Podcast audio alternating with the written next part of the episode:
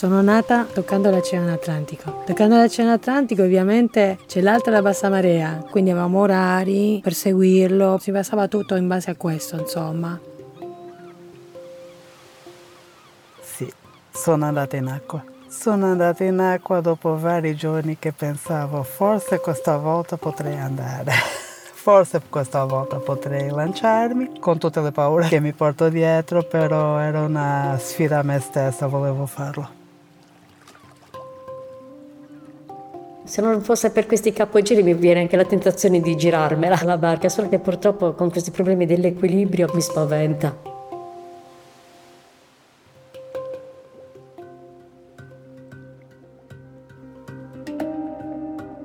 Le donne, il mare e la barca perché allenarsi a tenere la ruota del timone aiuta a riavere in mano il timone della propria vita, controllare la paura e riscoprire la bellezza di ciò che ci circonda.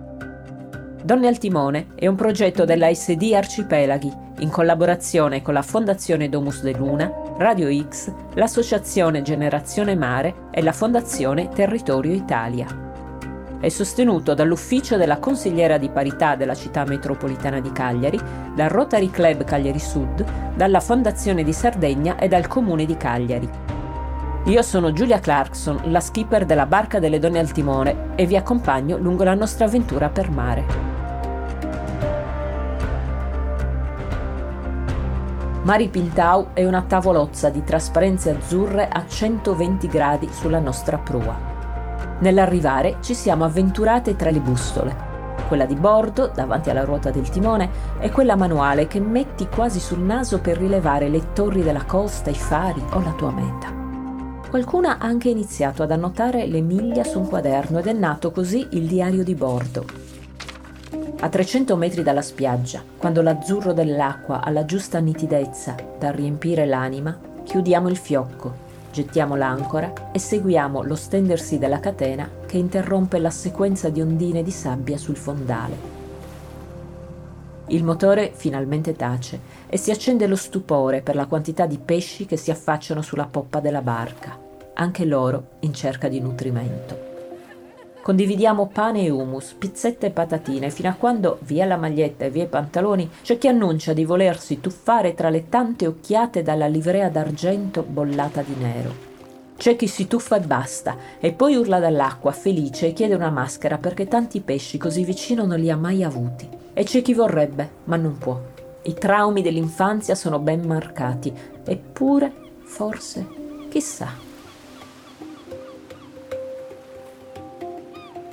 ho sceso il primo scalino che era di legno ed ero ben eh, aggrappata al legno. Dopodiché il secondo scalino era molto scivoloso e in quel momento stava già venendo la paura perché non avevo presa sullo scalino. Poi come sceso con lo scalino mi è venuto il terrore perché non avevo niente sotto i piedi. È stata la prima immagine che ho avuto. Ho provato a appoggiare i piedi su qualcosa che mi desse sicurezza, però gli scalini erano troppo in alto e per quello vi ho chiesto di aiutarmi a salire. Non mi fidavo neanche di riuscire a salire. Un po' mi si stava a chiudere il respiro, questo sì. Con le gambe ho provato a raggiungere lo scalino, ma che cavolo sto facendo? Non riuscirò mai a raggiungerlo. Qualcuno mi ha teso la mano, non so neanche chi me l'abbia tesa perché avevo gli occhi chiusi e non riuscivo ad aprirli. Consciamente sapevo che mi avrebbe retta, ma non sapevo se sarei potuta riuscire a salire. Ho pianto tanto come sono salita. ho sfogato.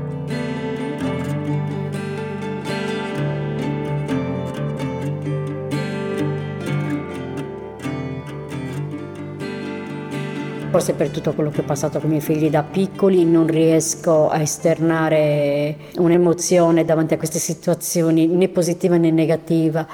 Ho imparato a mantenere il sangue freddo, perché ne ho visto talmente tanto quando erano piccoli i miei figli che alla fine sì, magari mi trovo in quello stato d'animo che magari mi viene il sussulto e mi vengono le attacchi di panico, però ho visto in lei la forza la determinazione di voler riuscire in un qualcosa e quello mi ha dato una forza in più a non interagire e starmi nel mio posto perché magari sarebbe stato soltanto invasivo e basta il mio avvicinarmi, anche se era di supporto. Io sono dell'opinione che molto spesso il supporto alle persone, se non riesce a azzeccare il momento giusto, è solo un impiccio.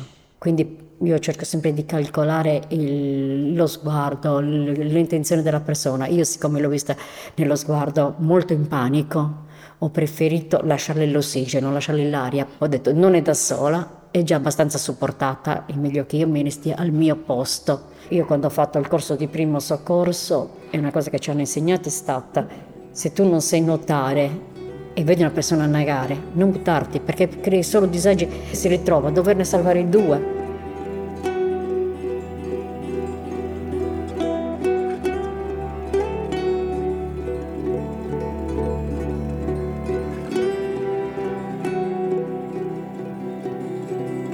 sempre questa bella cosa che portavano anche tutto il, diciamo, il pescato, lo condividevamo. Ce n'era a Bizzeffe, per dire la comunità era vasta, gli italo-argentini insomma anche che c'erano lì. Un'altra cosa bella è stata che ho attraversato praticamente il mare quando ho fatto lo stretto di Messina perché sono andata a vivere a Messina e quindi il mare l'ho visto in tutte le salse.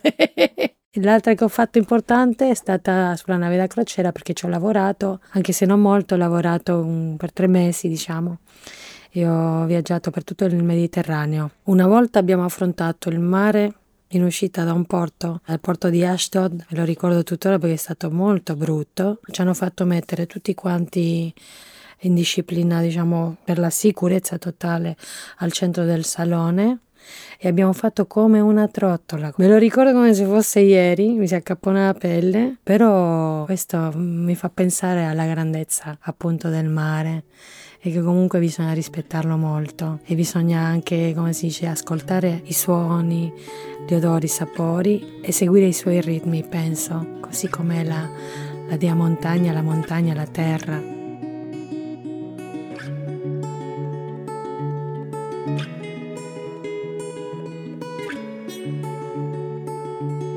La mente molto spesso pensa potrei farlo, potrei riuscirci, però l'istinto ancora non mi permette di fidarmi abbastanza, di fidarmi del mio corpo, di fidarmi della mia capacità, di fidarmi del salvagente. Mentre stavo scendendo a un certo punto ho guardato a fianco a quella boa che tu avevi messo e ho pensato di mettere la mano lì, no, non ci riesco. Non ho mollato con le mani neanche per un secondo gli scalini, anche se aveva il salvagente, consciamente sapevo che il salvagente faceva il suo lavoro. Rispetto a qualche mese fa, la parte audace di me ha fatto un passo in più. È una delle cose che Gabriele mi ha insegnato un passo alla volta. Un bambino quando sta imparando a camminare cade tante volte ma non si arrende mai, si, si rialza ancora e ancora e ancora, finché non acquista più sicurezza e cammina bene. Anche io devo imparare questo dai bambini.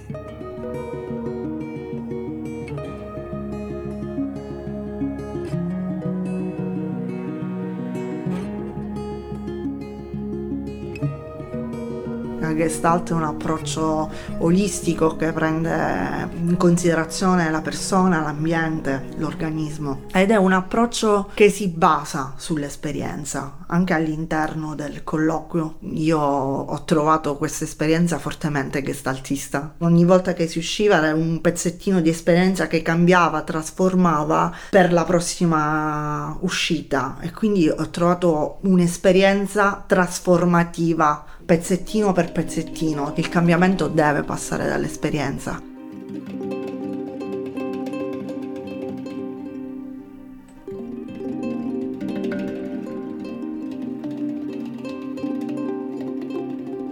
Il problema per chi come me soffre di depressione e i problemi di salute vengono sottovalutati. Subentra il pensiero dello stato dell'abbandono perché se un sistema sanitario non ti aiuta e ti sottovaluta i tuoi problemi di salute perché soffri di depressione, la cosa mette più ansia per il fatto che avendo due ragazzi, se io finisco in ospedale non avendo nessuno, come si arrangiano questi ragazzi? Io sono l'unica forza per loro e loro l'unica forza per me, non abbiamo mai avuto nessuno.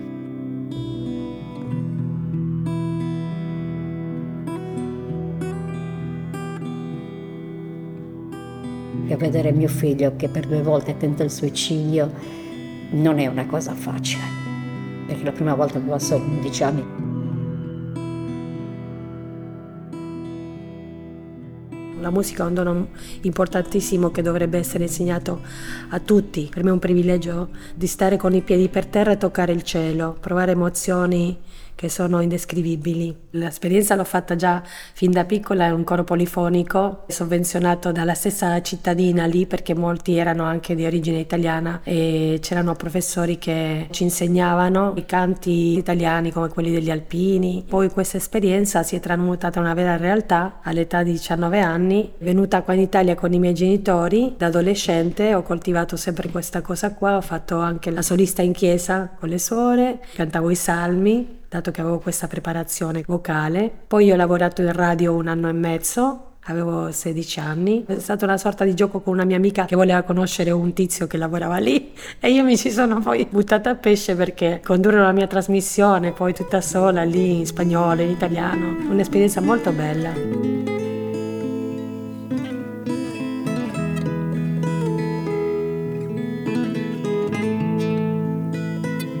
E da lì mi chiamarono per un vero e proprio lavoro con contratto in Abruzzo per fare la gavetta da cantante di piazza orchestrale e quindi da lì è decollata la mia carriera. Purtroppo ho lasciato gli studi, però ho affrontato diciamo, un'esperienza lavorativa gratificante come guadagno, come tutto. Fino a che non sono passati quasi vent'anni e da lì poi sempre in ascesa, devo dire la verità, solo qualche momento un pochino così, ma ho dovuto anche seguire le cose familiari, finché non è capitata la questione di avere un figlio. E da lì cercare un po' di scegliere effettivamente se continuare a girovagare, perché è un lavoro molto stressante sotto il punto di vista degli orari, e quindi con un bambino piccolo per me non era possibile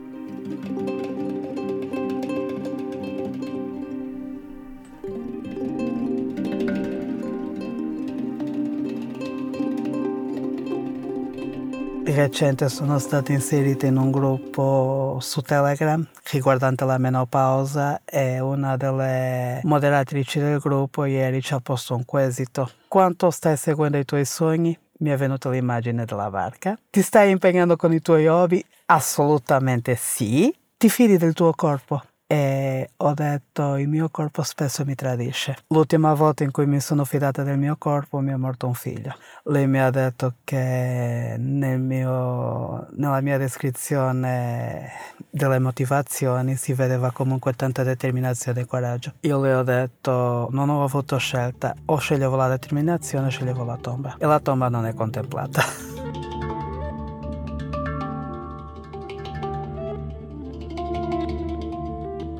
In alcuni casi in cui abbiamo fatto il bagno c'era una donna in particolare che appena si tuffava era bello vederla respirare e dire devo caricare le energie, devo fare la scorta di energia bella perché poi questa energia bella a me deve durare, me la devo portare a casa, no? E quindi si tuffava, nuotava, andava sott'acqua perché doveva ricaricare eh, l'energia positiva per fare la scorta, per, per stare nella sua quotidianità.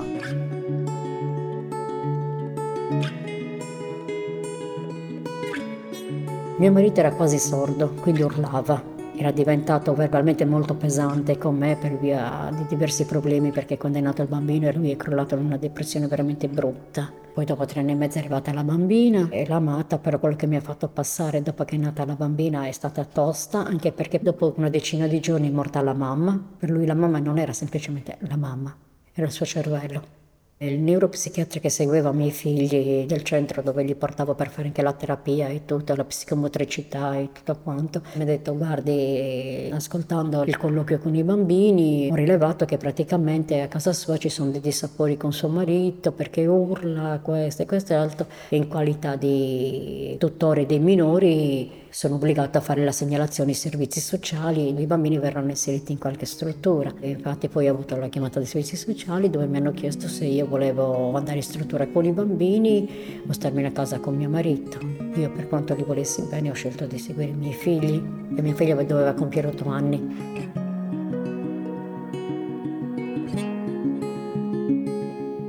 Mia figlia ha 17 anni, si chiama Maya, come la maiella sta in Abruzzo come la montagna perché appunto io sono collegata molto a questa cosa qua della natura, seguo le sensazioni, ecco perché penso che quando uno vive queste esperienze non deve fare altro che sentirsi che fa dei salti di qualità nella sua vita.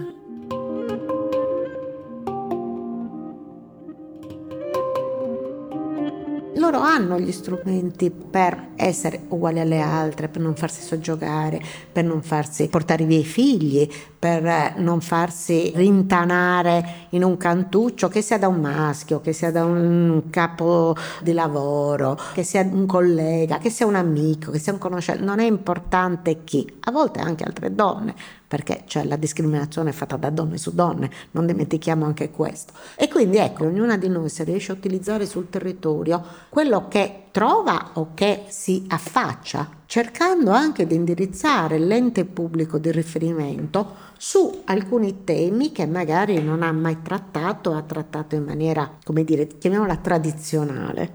Ecco, io credo che progetti come questo che abbiamo veramente aiutato a, a realizzare sia una, una, grande soddisfazione, già lo stiamo vedendo nel percorso che stanno facendo queste donne e queste ragazze di generazioni anche diverse, con vissuti completamente diversi e con problemi probabilmente anche in parte diversi, però diciamo che col timone della barca gli abbiamo dato il timone della vita, speriamo che siano in grado di portarlo in porto. Donne al Timone è un progetto dell'ASD Arcipelaghi, in collaborazione con la Fondazione Domus de Luna, Radio X, l'Associazione Generazione Mare e la Fondazione Territorio Italia. È sostenuto dall'Ufficio della Consigliera di Parità della Città Metropolitana di Cagliari, dal Rotary Club Cagliari Sud, dalla Fondazione di Sardegna e dal Comune di Cagliari. Io sono Giulia Clarkson ideatrice e curatrice del progetto e skipper delle donne al timone che ringrazio per aver navigato con grande forza e coraggio e aver voluto condividere le loro storie. Restate con noi, Donne al timone torna la prossima settimana con una nuova puntata.